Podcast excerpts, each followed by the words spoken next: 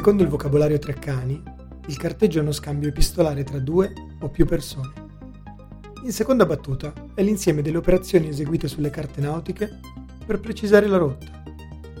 Treccani non sa che il carteggio è anzitutto, e più semplicemente, l'atto di scartavetrare.